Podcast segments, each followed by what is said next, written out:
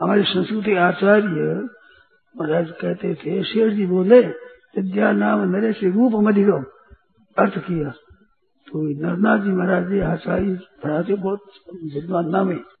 वे कहते थे शेर जी ने कहा कि विद्या नाम नरे से रूप मधिगम विद्या नाम रूप है, कि रूप कैसे है कि कोई व्याख्यान दे तो सब उनकी तरफ़ देखते हैं। देखते हैं, सब देखते हैं तो रूप देखते हैं।